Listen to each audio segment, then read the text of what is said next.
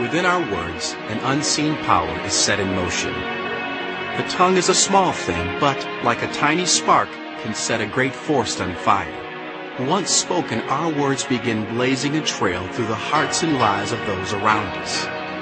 One kind word can demolish guilt. It can inspire hope. But the same words have also embraced hatred and executed innocence. Once spoken, our words scorch through feelings and emotions on a level that only they can produce. Your words set up a chain of events beyond your control and of which you will never know. One word can destroy beliefs, harden hearts, or cultivate hatred. But they can also demonstrate faith, display forgiveness, and nurture love. The power of life and death lies in a single word, and we, the image of God, have this power in one word.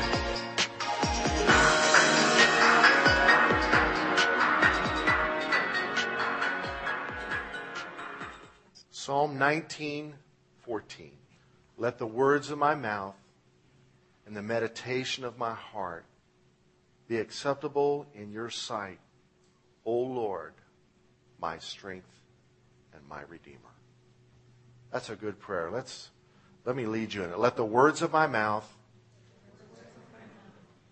and the meditation of my heart be acceptable in your sight, O Lord, my strength and my Redeemer.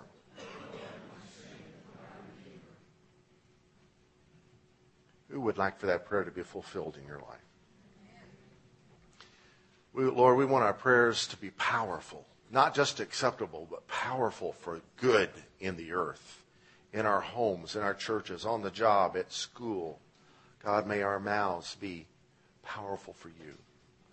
And Lord, may our mouths speak from hearts that are filled with meditations that are godly. Thank you, Lord, that you are our strength and you enable us to do this. And you are our Redeemer. You save us when we don't. Thank God for his goodness. Today I would like to speak to you on the third attempt to tackle this vast subject on the X Y Z's of empowering our words. Two weeks ago, we spoke on the A B C's of empowering our words. And our prayer was running through the alphabet. Lord, let my words be acceptable. Like the psalm said, let my words be beautifying, comforting, disciplined. Don't let me just say anything that pops in my head. Let my words be edifying, building people up. When people see me coming, may they not run because they're fixing to get it in the neck. Let my words be few. Let them carry power. Lord, just don't let me be known as just somebody just who fills the air with space. Let my words be gentle. May I not speak stronger than I have to. Let my words be honest. Lord, give me a passion for truth. Let my words be intelligent. In other words, let me be a hearer. Listen. So many times in my life, I raised my kids on my knees begging for their forgiveness because I would execute judgment, not having heard the case.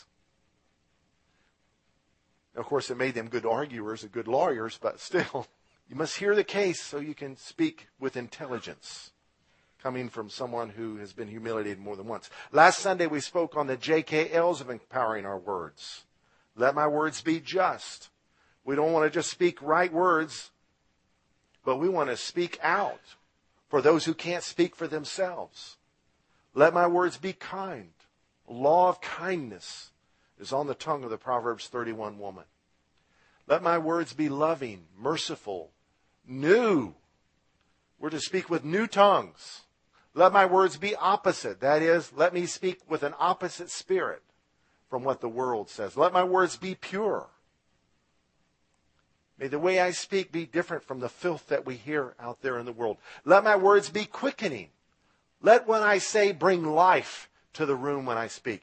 Let my words be ready. May I not just be shy. Well, I don't want to say the wrong thing, so I'm not going to say nothing.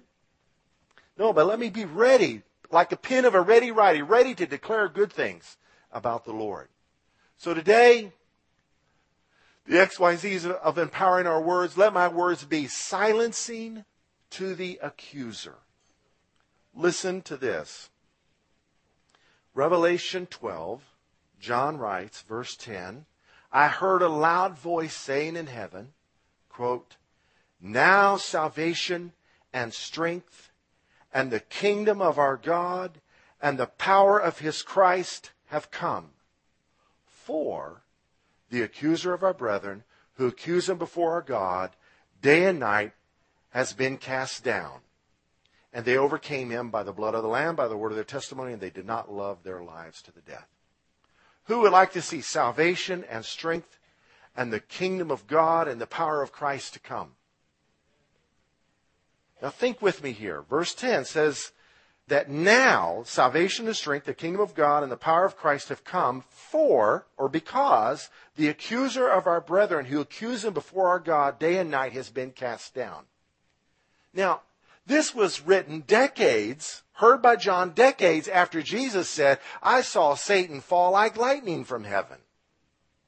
So what is giving the accuser of the brethren access to heaven to where he has to be cast down? I think it's a spiritual thing. I think the voice of the accuser is heard in heaven through the prayer, through the gossiping, through the behavior of the saints, because we are the apple of God's eye. God beholds all that we do. Let the words of my mouth and the meditation of my heart be acceptable in your sight, O God, my strength and my Redeemer. We will give an account for every idle word. Jesus said it. So he, Almighty God, is a witness to all of our words. And so when we are mouthpieces for the accuser of the brethren, we are giving the accuser of the brethren access to the place where he was kicked out of. So silencing the accuser isn't saying, "Devil, shut up." No, it's just telling yourself, "You better watch yourself." And filter my words through these two facts. The blood of Christ has been shed.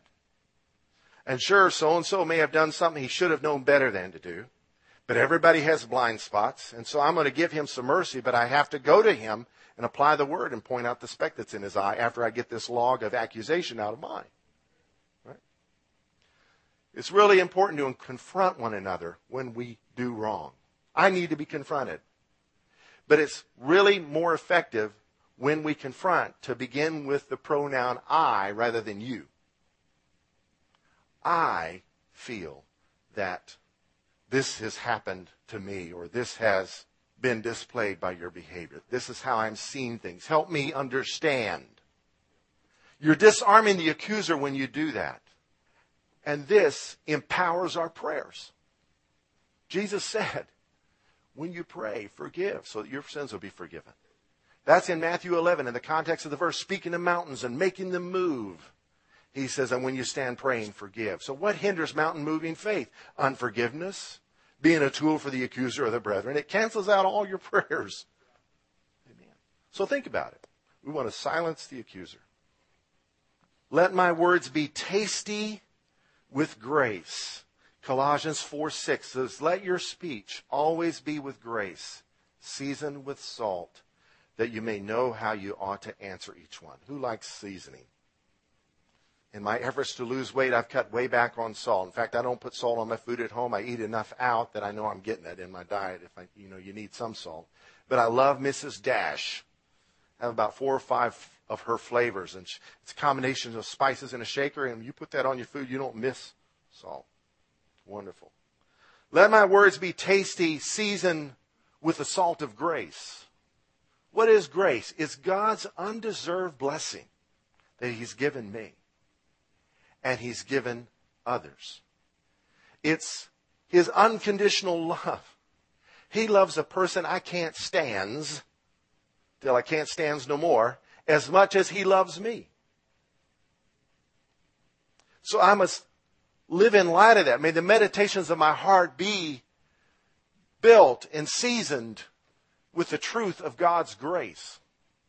That it's not just a me-centered grace, but it's a God-centered grace that he gives to us all.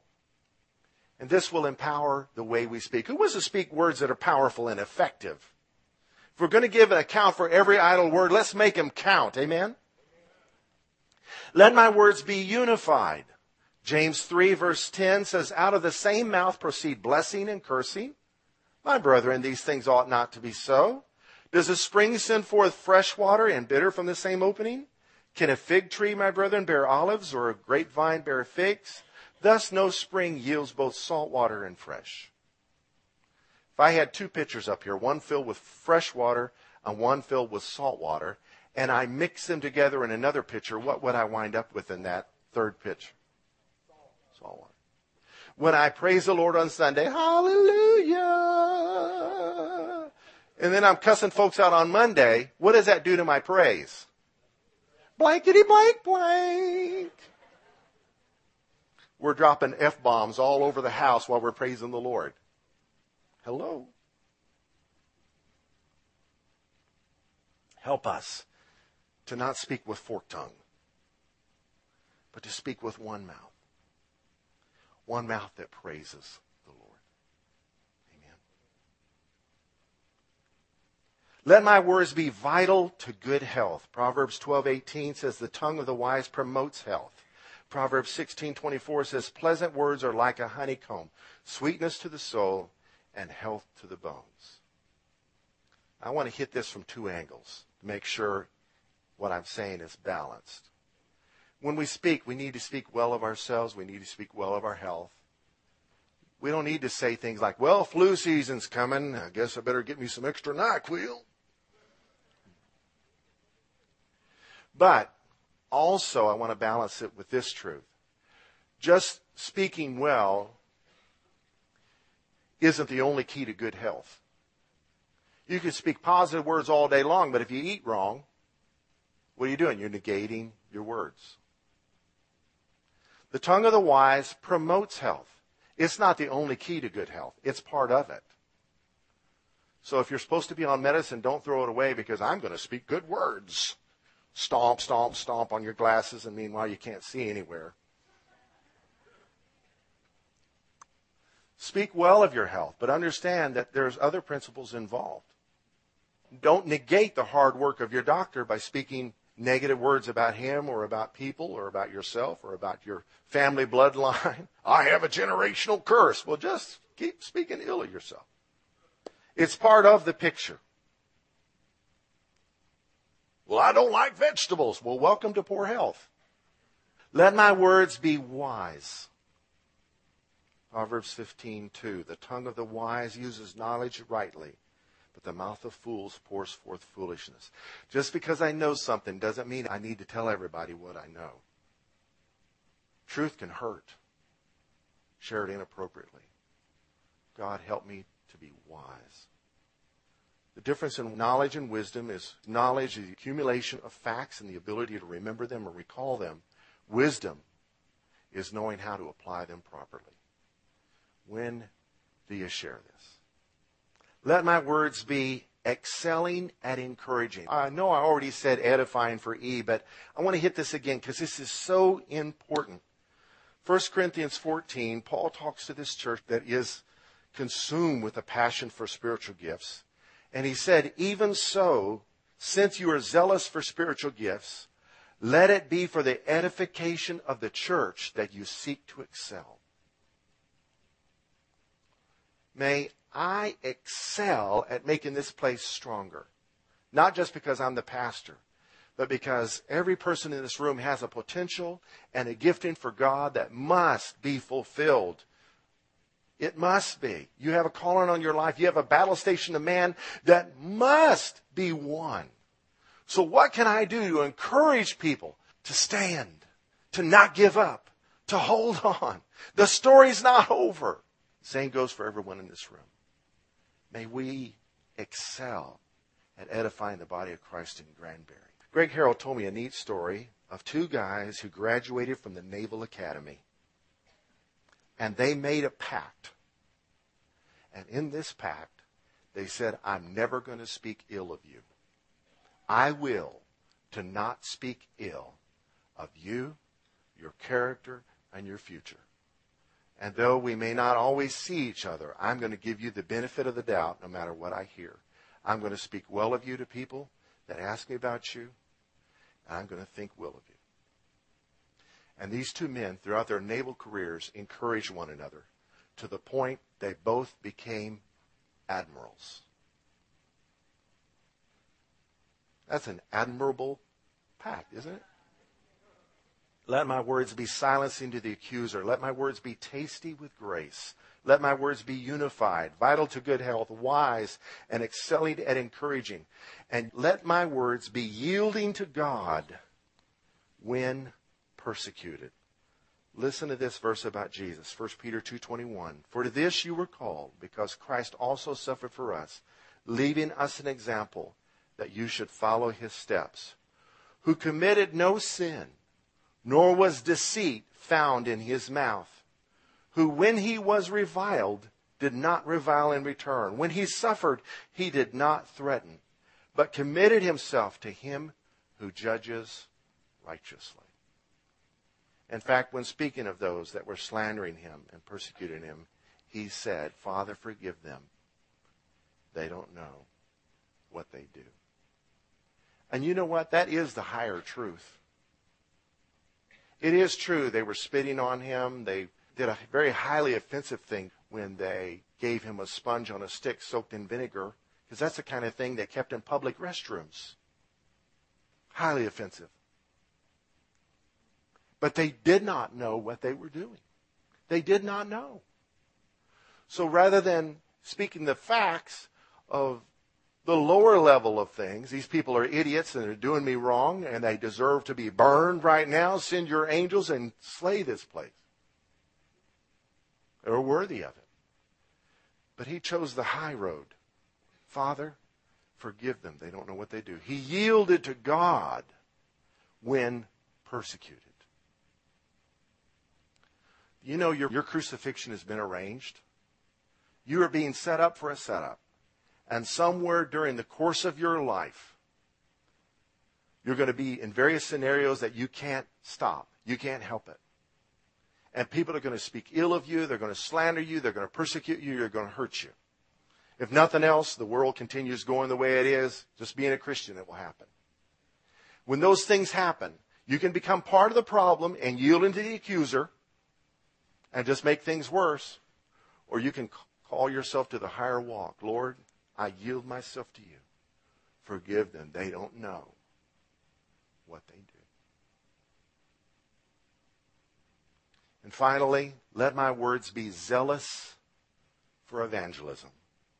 We were given mouths to speak the good news. Romans ten fourteen. How shall they call on him in whom they have not believed? How shall they believe in him of whom they have not heard? How shall they hear without a preacher? Now, don't shirk responsibility and say, well, I'm not a preacher. This was something we're all called to do, to proclaim the good news. The book of Romans was written to believers.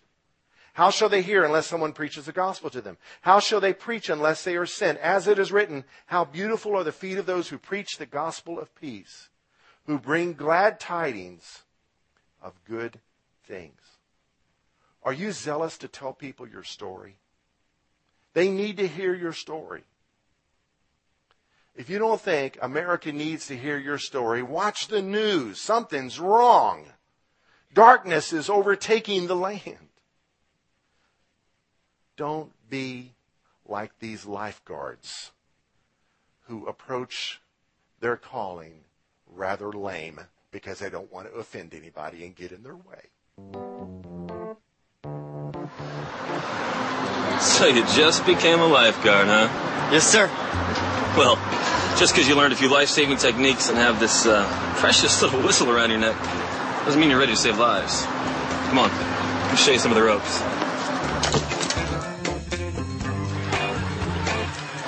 Now look, there's a big pool out there. Stop it! These people, they just want to have fun. And sometimes fun can lead to somebody getting hurt. But I thought as lifeguards we're supposed to help people. We like to hang out, okay?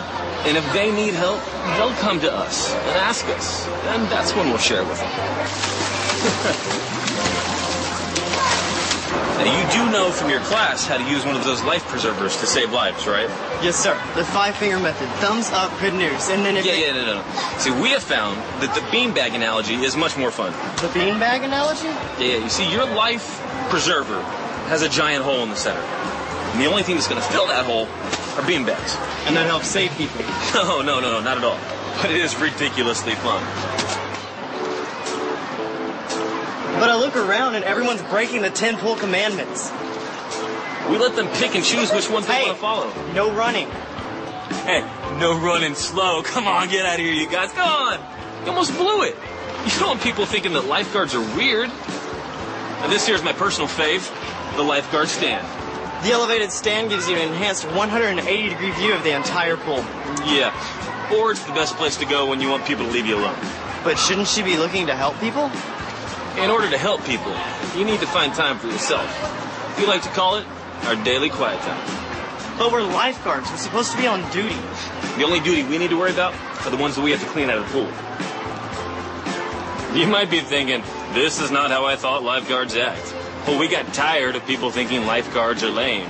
You hear people saying, lifeguards can't have fun, or, ooh, don't do that in front of Jim, he's a lifeguard. We have a saying around here. We are not to be of the pool, but in the pool.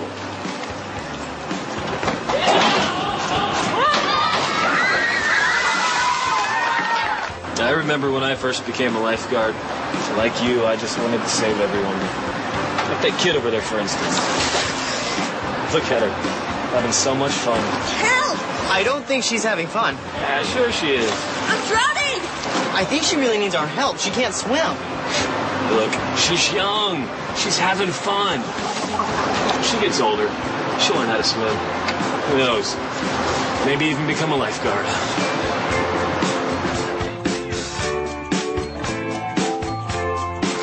Help me fish her out. What, are we supposed to be fishes and men or something? Hey, do I have a boogie? I think you got the point. Our alphabet only has twenty-six letters. And so the first week we covered nine points. Last week we covered nine points. This week we've only covered eight. And something in me just says, there's something missing. So let's go to the Greek alphabet and grab their last letter. This is a concluding point. Let my words be mindful of the Omega principle. Can we say the Omega principle? The Omega principle is based on what the Bible says in Revelation when God describes himself. Revelation one eight, I am the Alpha and the Omega, the beginning and the end, says the Lord, who is and who was and who is to come, the Almighty. Omega is the last letter of the alphabet, and it speaks figuratively of finality.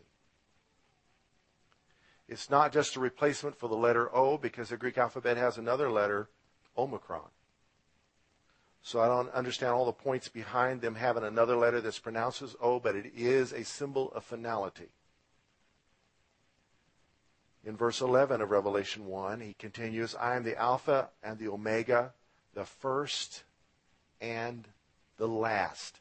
Now, we are often acquainted with the fact that God is first. In fact, this, we proclaim it on our billboard, kind of spin off the I Am Second campaign. He is first and I am second. But he's also the last. He's the first. He's not second. We are. But he is the last. He will have the final say. And towards the end of the book, he said, I am the Alpha and Omega, the beginning and the end, the first and the last. It is easy to think of God as being the first. He is the first cause. He is the creator. Everything else is secondary to him in existence and preeminence. But he's also the last, meaning he outlasts all that there is or ever will be, and he will have the last word. Can we say the last word? To vainly try to have the last word in any conversation is futile. Maybe you're one of these people. You just have to throw in one more zinger. And it just keeps conflicts going and going and going. People c- competing in their arguments to silence the other, trying to get the last word. Because he who has the last word wins. Really? How many married men in the house know that's not true? You don't win. To vainly try to have the last and final say in any matter is a fruitless one because God Almighty is the last. Living in light of this truth, the Omega principle, will continually empower our words by our exercising our faith in the Almighty, who is the first and the last, whose word is eternal, whose words will never lie, whose words cannot fail. Our words will fade into existence when God determines to erase them. But His stand forever. His ways, His words, and His thoughts are high above ours. He who is first is also last. The sooner we recognize that, the easier it is to just hush when you have to. It really is fruitless. Yeah, but I just want to say one more thing. Really? You want to make things worse? Just as sure as I think I can silence my opponent, lo and behold, he has enough creativity to come up with one more thing. We're looking for that last word. Lord, let's pray. Help us to allow you. And Lord, I say allowing you not because you have to be allowed to have the last word, but help us to recognize this fact. You have the last word in every matter. It's not over till you say it's over. Your report is the one that is to be believed. And so, Lord, we, as uh, people who need salvation in every area of their lives, God, we yield our mouths to you afresh. Sanctify our hearts and our minds and our tongues, Lord. Set them apart for you, we pray. In Jesus' name. In remembering the gospel, God uses our mouths. Romans ten says, with the heart we believe unto righteousness, but with our mouth confession is made unto salvation. If you're a believer, it's because one day you confessed your need for a Savior. You confessed your faith in Him as the Son of God, saying, I believe that you died for me and risen from the dead for me. He uses our mouth in the salvation process, the process of our receiving what has already been finished. He also uses our mouth in the remembering process. We testify to one another of the goodness of the Lord. We preach the gospel to those that haven't heard. And we celebrate communion using our mouths, eating the unleavened bread, symbolic of His broken body, drinking from the cup, symbolic of His shed blood, using our mouths. I think there's a message that God has for us, and that is, my mouth is very important. Maybe the way you were raised, you thought you could just talk any old way you wanted to.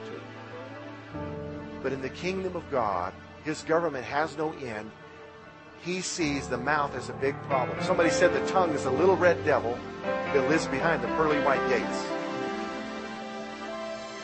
The tongue starts wars, splits churches, breaks up homes, makes children parentless, causes murders, and all kinds of other things.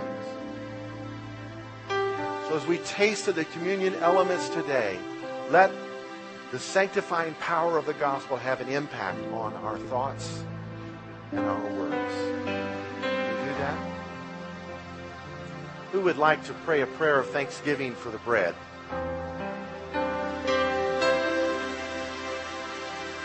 Harvey, could you pray a prayer of thanksgiving for the bread?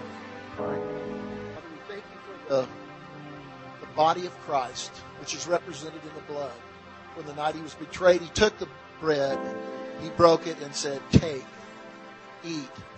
This is my body.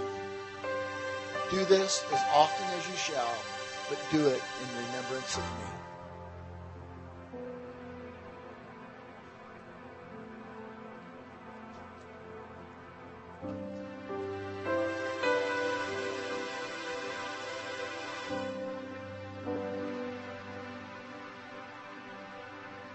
Henry, prayer, prayer of thanks to the company.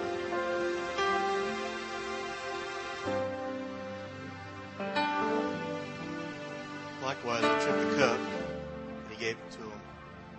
He said, do this in remembrance of me as often as you drink. Father, we thank you for the blood that you shed for us. Lord, for all the all the sins of the world, Lord, for each and every individual here, Father, we just give you thanks that you that you loved us enough to do that, knowing full well what was going to happen. Lord, we thank you that you forgave us. And when that veil tore, we were able to enter in. Father, we give you thanks today. We thank you for your cup and your blood. Lord Jesus.